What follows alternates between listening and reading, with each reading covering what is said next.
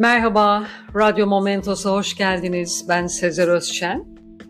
İnternette karşıma çıkan bir mektubu seslendirmek istiyorum bugün yayında. Merhaba, Finlandiya'da yaşıyorum. Burada insanların yaşam standartları genel olarak oldukça iyi. Yoksul insanlara rastlamak çok zor. Alkol veya narkotik madde ya da kumar gibi bağımlılığı olmayan biri kimseye muhtaç olmaz Gerekirse devletten barınma ve geçinme desteği alır. Buna rağmen ne gıdalar ne de eşyalar mümkün olduğunca israf edilmez.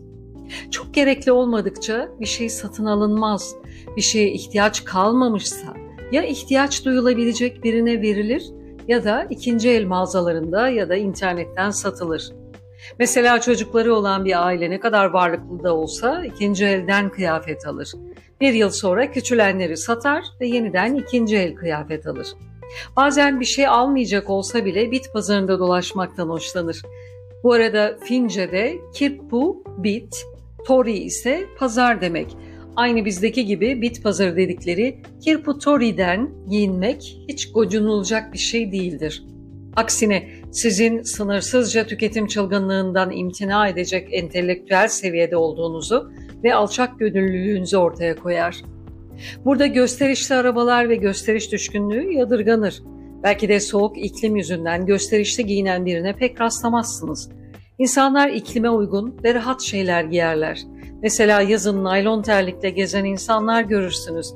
Çünkü naylon terlikle plaja da gidersiniz, alışverişe de, tiyatroya da. Kolayca yıkanır, kolayca kurur.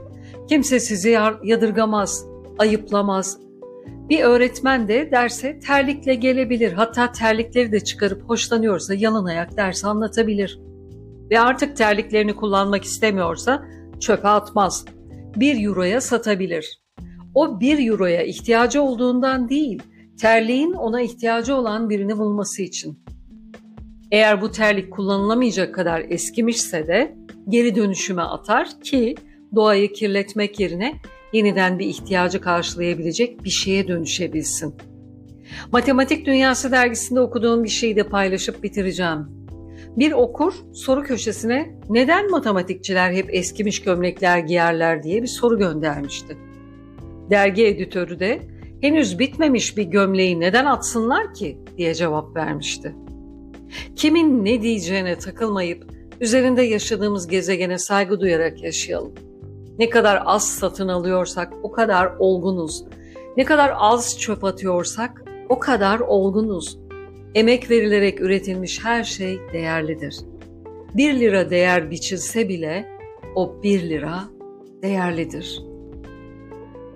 Kimin yazdığını bilmediğim mektup burada bitiyor ve bizler ülkemizde çöplerde yiyecek, giyecek, hatta sehpa, koltuk gibi eşyalarla hiçbir şey değerlendirilmeyip hemen yenisine, daha şatafatlısına, pahalısına ve alışveriş çılgınlığına yönelenlerle baş başa kalıyoruz.